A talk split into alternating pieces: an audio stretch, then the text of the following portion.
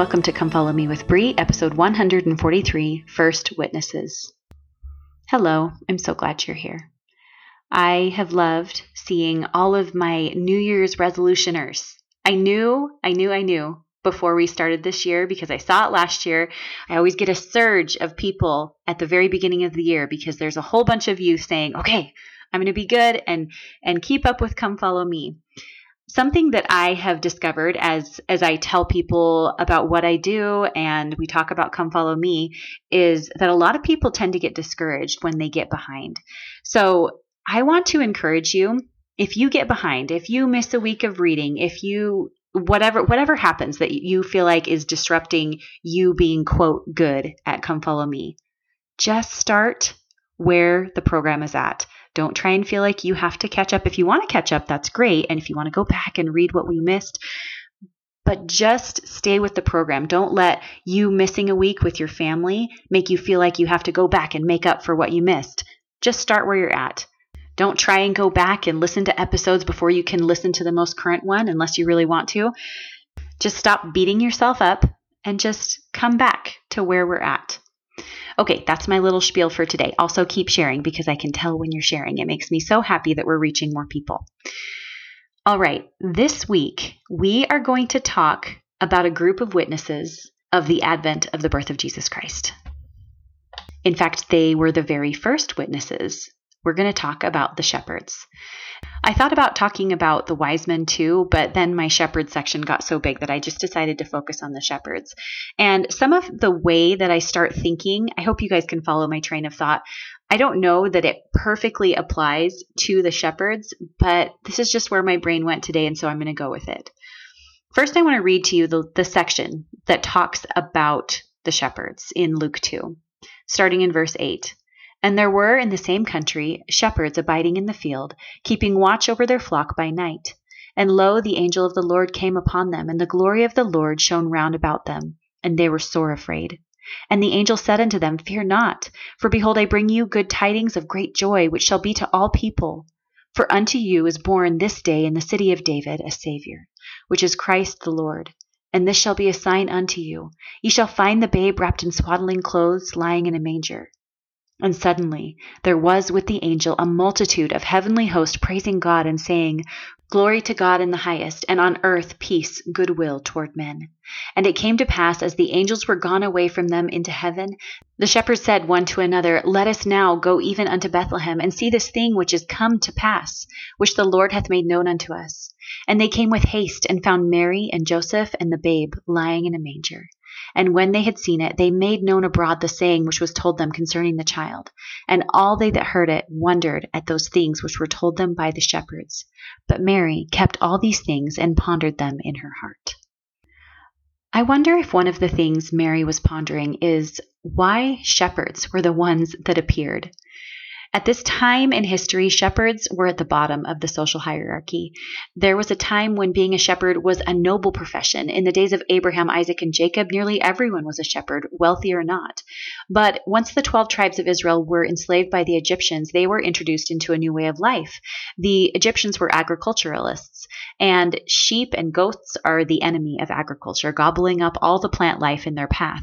The Egyptians didn't see use for sheep as food or for sacrifice, and there's quite extensive record in the Old Testament about the Egyptians' disdain for shepherds. This disdain changed the way the Israelites viewed shepherding, and as the Israelites in their history came out of bondage from the Egyptians, they retained agriculture as their primary way of life, and the shepherding fell to the lowest class of society. And often that disdain was warranted to some extent because those shepherds would often allow their flocks to graze on the land of others. So it's interesting to think about Jesus later then using the analogy of he himself being the good shepherd of sheep. Isn't that just like him to use the occupation despised by the Jews, the lowest occupation, to compare himself to? I'm sure it challenged their minds to break out of unrighteous judgment. And then, of all people that God could have had witness that night, Christ's birth, he chose shepherds, the lowest of all. What message was there for the people of that day, for the religious leaders of that day? That God didn't choose them to witness the Savior the night of his birth? That makes me think and wonder. Actually, I know. if the Lord approved of where the hearts of the religious leaders were of that day. What message is there for us?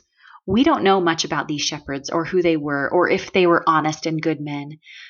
But I think I'd like to think that their hearts were prepared. That doesn't mean that they were somebody that we might look at as the most righteous, but I think I want to think that their hearts were soft.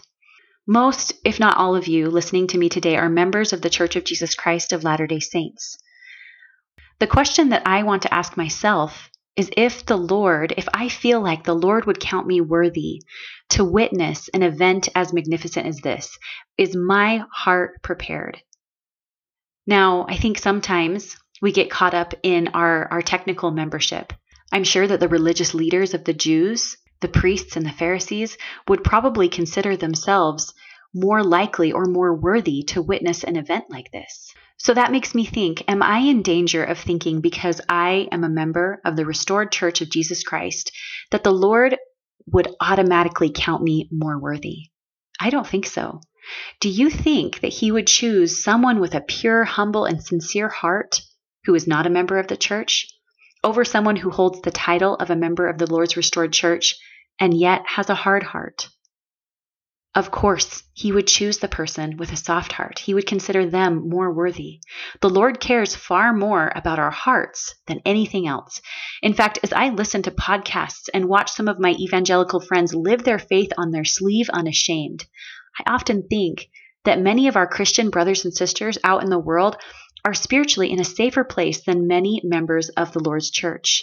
In fact, through prophecy, and modern day revelation, we know that many of us are not worthy and will not be worthy at the day of the Lord's second coming, even though we hold that title of being a member of the Church of Jesus Christ of Latter day Saints. Sure, those Christian brothers and sisters of ours haven't made covenants under the divine authority and direction of the true priesthood authorized by God Himself. But if their hearts are in the right place, they are going to snatch up those ordinances in a moment as soon as they are given what the Lord would consider a real chance to accept the gospel. So that's my question for myself and for you. Where is your heart? A good way to evaluate where our heart is is how we spend our time. I came across a scripture recently that really made me think about how I'm using my resources. And Jacob in Second Nephi, he talks about money and our labor. I also think about this scripture in reference to to my time and my resources and my talents. So listen to this. Second Nephi chapter 9 verse 51. Wherefore do not spend money for that which is of no worth, nor your labor for that which cannot satisfy Hearken diligently unto me, and remember the words which I have spoken, and come unto the Holy One of Israel, and feast upon that which perisheth not, neither can be corrupted, and let your soul delight in fatness. I was just barely talking to my sister on Marco Polo right before this, and we were talking about media. And one of the reasons we were talking about it is I was just writing about it as I was preparing for this episode. And she was telling me that she records friends on YouTube TV and I and I was like, "Ooh, I need to do that cuz we have YouTube TV and I don't even really use it and you can't stream friends on Netflix anymore." But then I thought I was just barely writing about using our time wisely with media that is that is good. And here I am wanting to record a show that I actually don't think increases my spirituality. Actually, I shouldn't even say that like that's a surprise. It does not increase my spirituality. I know that for a fact. And when I watch it, I often feel uncomfortable. And I know it's a dated show and it's far tamer than lots of shows that we watch now. But when I when I watch it, I can tell that that's not a wise use of my time. And that led to the discussion of us talking about like where do you draw the line? Like how do you know what media to consume and which ones to not consume. And then it's really hard. Like, and my, my, sister said something like, I guess it's the shows that you would feel comfortable watching with Jesus. But then that mixes out pretty much everything. And culturally, we want to be like, that's too extreme. That's ridiculous. And that's where my mind goes because I want to watch those shows. But is that too extreme? Because I'm pretty sure me convincing myself that that's too extreme is just a justification. So then we started talking about what do people do, like really super righteous people that have just the purest of hearts and are doing so amazing spiritually and are on this elevated spiritual pl- plane. What do they do? How do they how do they decide this? And I thought about some people in my life and I like the, who I consider to just really be so close to the spirit. I'm like, you know what? They I don't think any of them really watch a whole lot of TV. Which is hard because I love to watch my shows at night. And I'm not going to I'm not saying that I'm going to stop right now necessarily, but it made me think I'm like what do they do with their time? If they're not if they're in the evening they're not going to their show and feeling so cozy and getting on the couch and they're like okay i'm not going to watch my show which this is revealing a whole lot about me and what i enjoy to do at night. And the answer that we landed on was their souls delight in fatness in the things that really matter, in things that actually increase their ability to feel the spirit. And that doesn't mean they're reading their scriptures all the time and they're only focused on on religion at all times but it means that they are engaged in activities and excited about about books and and other worthwhile things that still are relaxing that bring them and keep them close to the spirit and doesn't chase the spirit away they feast upon that which perisheth not, neither can be corrupted, and let their souls delight in fatness. Another topic other than media that I was thinking about is a lot of our time here on earth is spent thinking about how to make money and how to spend that money. I know that I do. The earning and spending of money is an unavoidable part of mortality. When I find myself in a spiritually deficient moment of my life, I often find that it's because I'm far too focused on things that don't matter when I'm focused on things that perisheth and can be corrupted, when I'm focused on things that are not virtuous, not lovely, not of good report, not praiseworthy. My days can get busy. I know yours do too. And sometimes those days are busy in good ways, but sometimes they're focused on things that aren't necessarily bad, but aren't necessarily beneficial for me or my family if I'm not doing them for the right reasons. What does Jacob tell us there? Do not spend money time, resources for that which is of no worth, nor your labor for that which cannot satisfy. It makes me think how much of my life is pointing to the Lord, how much of my labor as I take care of my children, run them to activities, as I shop, as I decorate my house, as I socialize with others, is dedicated to the Savior. How much of my time is sacrificed on the altar of self centered indulgence? When it could be sacrificed on the altar of the Lord. Everything in my life that is good can be dedicated to and point toward the Savior, and anything that I am unable to dedicate to the Savior because it is not good can and should be discarded. Isn't that a great way to judge if we're using our time wisely? If I'm spending time with a friend with whom I have a problem gossiping with, and I ask myself, can I dedicate this time to the Savior? That's a pretty easy no. So I either need to fix that time with that friend or I need to use my time differently. If I'm using my time to watch that media that I cannot bear to associate with the Savior, I shouldn't be watching that media. And I'm talking about media a lot because that's something that I've really contemplated a lot in the last few years as I've decided what shows really invite the spirit into my life. In fact, I have a really hard time putting religious artwork too close to the TV because I know, I know that that will prick at my heart as I expose potentially the face of the Savior to anything terrible. Now, I know that some would call this line of thinking extreme, and I certainly do not do this perfectly by any means, but I really do believe what I'm saying. And that doesn't mean that I think that there's any anything wrong with time for leisure or pleasure or enjoyment, but I don't know. I don't know what the perfect balance is, but I just, I can't help but think as I work through this in my mind that a lot of the way I think about things is just justification. When I, when I can't bear to even show my TV to the face of the Savior, there's something wrong there. There's something off there. And it's something that we all should evaluate. So, what should our takeaway be from Jacob? Do not spend your time on things that are of no worth. And as I say that, maybe that's that's one way to judge what you should or shouldn't watch. Can you attach worth to that thing? I don't know. But as we do this imperfectly, I think our willingness to try to fill our lives with productivity and leisure that's worthy of the Savior's name is a good measure of where our heart is. And I know that it's one of the ways that we can use personal revelation. We are all given the light of Christ. And if you're a member of the Church of Jesus Christ of Latter day Saints, you've been given the gift of the Holy Ghost and can be given the gift of discernment. We all ultimately know what is distracting from our spirituality, and the Spirit can help us identify those things and decide what to do with them. Now, we've kind of gone a little off track from talking about shepherds, but the reason my mind went there is I was just thinking of myself being there, being a shepherd, being shown a vision from God, being told that the Savior of the world has just been born miles from me, maybe not even miles. Do I feel like my heart is prepared, like I'd like to think that theirs was? We don't live in a time, because it's already in the past, where we are going to witness Jesus Christ's birth in person in mortality. But we are at a time in which we might get to witness the second coming of Jesus Christ in mortality. Do I feel worthy? Do I feel ready to see miracles, to see my Savior? That doesn't mean do I feel perfect? Do I feel like I'm doing everything right?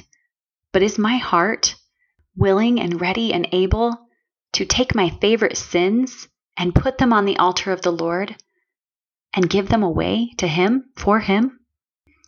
Like I said before, we don't really know much about the shepherds who were there on the night of Jesus' birth. We don't know where they were at spiritually, but we do know that they saw angels found the Savior, and went about telling everyone what they saw. Perhaps they were righteous and pure of heart, or perhaps they were in the group Jesus identified as the sick in need of a physician. And actually, as I say that, that's the same group. You can be both righteous and worthy and be sick and in need of a physician. In fact, we all do. So I guess the real question is Am I progressing toward overcoming the world? President Nelson recently gave us a blessing, blessing us with the ability to overcome the world. In October conference 2022, he said this What does it mean to overcome the world? It means overcoming the temptation to care more about the things of this world than the things of God. It means trusting the doctrine of Christ more than the philosophies of men. It means delighting in truth, denouncing deception, and becoming humble followers of Christ. It means choosing to refrain from anything that drives the Spirit away. It means being willing to give away even our favorite sins.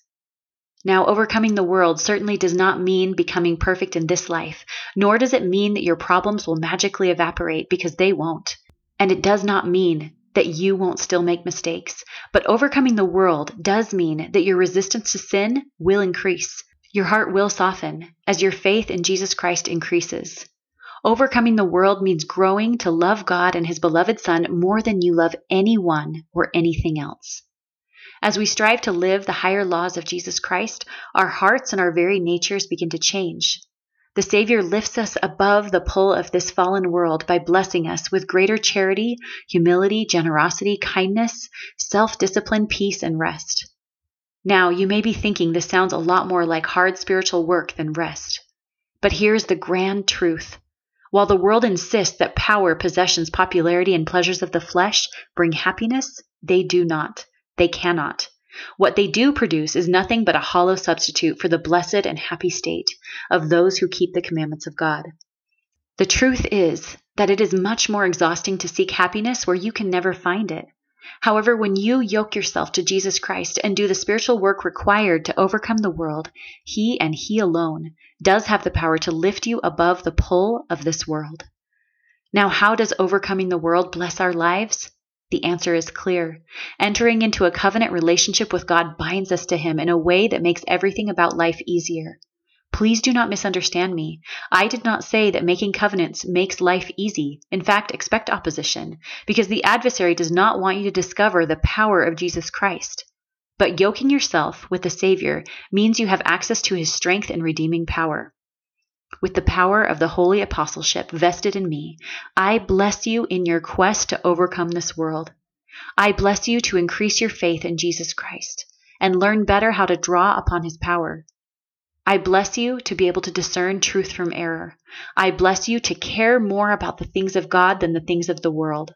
I bless you to see the needs of those around you and strengthen those you love. Because Jesus Christ overcame this world, you can too. I so testify in the sacred name of Jesus Christ. Amen. Do not underestimate the promise you were just given in October by President Nelson. He blessed us, He blessed you with power to overcome the world. As I think about things that I need to discard from my life, I cling to that promise that He blessed me to care more about the things of God than the things of this world. This prophecy given by Nephi is about you. I, Nephi, beheld the power of the Lamb of God, that it descended upon the saints of the church of the Lamb, and upon the covenant people of the Lord, who were scattered upon all the face of the earth. And they were armed with righteousness and with the power of God in great glory. And I say these things in the name of Jesus Christ. Amen. I'm going to now include the readings that I did in December of Matthew chapter 2 and Luke chapter 2, so that if you would like to continue, you can listen to me read that to you. I apologize for the difference in audio. My husband gave me a sweet new microphone for Christmas, and so the previous microphone was getting the job done, but you definitely, especially when you put them right next to each other, can tell a difference. So, with that, here is those chapters. Matthew chapter 2. Now, when Jesus was born in Bethlehem of Judea in the day of Herod the king, behold, there came wise men from the east to Jerusalem, saying, Where is the child that is born, the Messiah of the Jews? For we have seen his star in the east and have come to worship him. When Herod the king had heard these things, he was troubled, and all Jerusalem with him. And when he had gathered all the chief priests and scribes of the people together, he demanded of them, saying, Where is the place that is written of by the prophets, in which Christ should be born?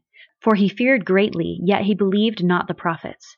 And they said unto him, It is written by the prophets that he should be born in Bethlehem of Judea. For thus they have said, The word of the Lord came unto us, saying, And thou, Bethlehem, which lieth in the land of Judea, in thee shall be born a prince, which art not the least among the princes of Judea. For out of thee shall come the Messiah, who shall save my people Israel. Then Herod, when he had privily called the wise men, inquired of them diligently what time the star appeared. And he sent them to Bethlehem, and said, Go and search diligently for the young child, and when ye have found him, bring me word again, that I may come and worship him also. When they had heard the king, they departed, and lo, the star which they saw in the east went before them till it came and stood over where the young child was. When they saw the star, they rejoiced with exceedingly great joy. And when they were come into the house, they saw the young child with Mary, his mother, and fell down and worshipped him. And when they had opened their treasures, they presented unto him gifts, gold, and frankincense, and myrrh. And being warned of God in a dream that they should not return to Herod, they departed into their own country another way. And when they were departed, behold, the angel of the Lord appeareth to Joseph in a dream, saying, Arise and take the young child and his mother, and flee into Egypt. And be thou there until I bring thee word, for Herod will seek the young child to destroy him. And when he arose, he took the young child and his mother by night and departed into Egypt. And was there until the death of Herod, that it might be fulfilled which was spoken of the Lord by the prophet, saying, Out of Egypt have I called my son.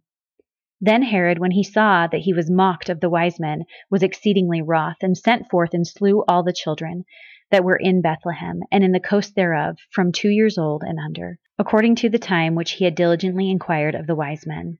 Then was fulfilled that which was spoken by Jeremy the prophet, saying, In Ramah was there a voice heard lamentation and weeping and great mourning, Rachel weeping for her children, and would not be comforted because they are not. But when Herod was dead, behold, an angel of the Lord appeareth in a dream to Joseph in Egypt, saying, Arise and take the young child and his mother, and go into the land of Israel, for they are dead which sought the young child's life. And he arose and took the young child and his mother, and came into the land of Israel. But when he heard that Archelaus did reign in Judea in the room of his father Herod, he was afraid to go thither, notwithstanding being warned of God in a dream. He turned aside into parts of Galilee. And he came and dwelt in a city called Nazareth, that it might be fulfilled which was spoken by the prophets, He shall be called a Nazarene. And it came to pass that Jesus grew up with his brethren, and waxed strong, and waited upon the Lord for the time of his ministry to come. And he served under his Father, and he spake not as other men, neither could he be taught, for he needed not that any man should teach him. And after many years, the hour of his ministry drew nigh. If you're following along in the scriptures or you've read and you feel like some of this is new to you, just know that I am reading for these first few chapters. I actually kind of stopped because it got really hard to do, but are the Joseph Smith translation. So that last part of this chapter is a, an addition by the prophet Joseph. Luke chapter 2. And it came to pass in those days that there went out a decree from Caesar Augustus that all the world should be taxed. And this taxing was first made when Cyrenius was governor of Syria. And all went to be taxed, every one in his own city. And Joseph also went up from Galilee out of the city of Nazareth unto Judea, unto the city of David, which is called Bethlehem, because he was of the house and lineage of David, to be taxed with Mary, his espoused wife, being great with child. And so it was that while they were there, the days were accomplished that she should be delivered. And she brought forth her firstborn son, and wrapped him in swaddling clothes, and laid him in a manger, because there was no room for them in the inn. And there were in the same country shepherds abiding in the field, keeping watch over their flock by night. And lo, the angel of the Lord came upon them, and the glory of the Lord shone round about them, and they were sore afraid. And the angel said unto them, Fear not. For behold, I bring you good tidings of great joy, which shall be to all people. For unto you is born this day in the city of David a Saviour, which is Christ the Lord. And this shall be a sign unto you. Ye shall find the babe wrapped in swaddling clothes, lying in a manger. And suddenly there was with the angel a multitude of heavenly hosts praising God, and saying, Glory to God in the highest, and on earth peace, goodwill toward men. And it came to pass, as the angels were gone away from them into heaven, the shepherds said one to another, Let us now go even unto Bethlehem, and see this thing which is come to pass, which the Lord hath made known unto us. And they came with haste, and found Mary and Joseph and the babe lying in a manger. And when they had seen it, they made known abroad the saying which was told them concerning this child. And all they that heard it wondered at those things which were told them by the shepherds. But Mary kept all these things and pondered them in her heart. And the shepherds returned, glorifying and praising God for all the things that they had heard and seen, as it was told unto them. And when eight days were accomplished for the circumcising of the child, his name was called Jesus, which was so named of the angel before he was conceived in the womb. And when the days of her purification according to the law of Moses were accomplished, they brought him to Jerusalem to present him to the Lord. As it is written in the law of the Lord, every male that openeth the womb shall be called holy to the Lord and to offer sacrifice according to that which is said in the law of the Lord, a pair of turtle doves or two young pigeons. And behold, there was a man in Jerusalem whose name was Simeon, and the same man was just and devout, waiting for the consolation of Israel, and the Holy Ghost was upon him. And it was revealed unto him by the Holy Ghost that he should not see death before he had seen the Lord's Christ. And he came by the Spirit into the temple, and when the parents brought in the child Jesus to do for him after the custom of the law, then took he him up in his arms, and blessed God, and said, Lord, now lettest thou thy servant depart in peace, according to thy word. For mine eyes have seen thy salvation, which thou hast prepared before the face of all people, a light to lighten the Gentiles, and the glory of thy people Israel. And Joseph and his mother marveled at those things which were spoken of him. And Simeon blessed them, and said unto Mary his mother, Behold, this child is set for the fall and rising again of many in Israel, and for a sign which shall be spoken against. Yea, a sword shall pierce through thine own soul also, that the thoughts of many hearts may be revealed. And there was one, Anna, a prophetess, a daughter of Phanuel, of the tribe of Aser. She was of great age, and had lived with an husband seven years from her virginity. And she was a widow of about fourscore and four years, which departed not from the temple, but served God with fastings and prayers night and day. And she coming in that instant gave thanks likewise unto the Lord, and spake of him to all that looked for redemption in Jerusalem. And when they had performed all things according to the law of the Lord, they returned into Galilee to their own city Nazareth. And the child grew and waxed strong in spirit, filled with wisdom, and the grace of God was upon him. Now his parents went to Jerusalem every year at the feast of the Passover. And when he was twelve years old, they went up to Jerusalem after the custom of the feast. And when they had fulfilled the days, as they returned, the child Jesus tarried behind in Jerusalem, and Joseph and his mother knew not of it. But they, supposing him to have been in the company, went a day's journey, and they sought him among their kinsfolk and acquaintance. And when they found them not, they turned back again to Jerusalem seeking him. And it came to pass, after three days, they found him in the temple, sitting in the midst of the doctors, both hearing them and asking them questions. And all that heard him were astonished at his understanding and answers. And when they saw him, they were amazed. And his mother said unto him, Son, why hast thou thus dealt with us? Behold, thy father and I have sought thee sorrowing. And he said unto them, How is it that ye sought me? Wist ye not that I must be about my father's business? And they understood not the saying which he spake unto them. And he went down with them, and came to Nazareth, and was subject unto them. But his mother kept all these sayings in her heart. And Jesus increased in wisdom and stature and in favor with God and man.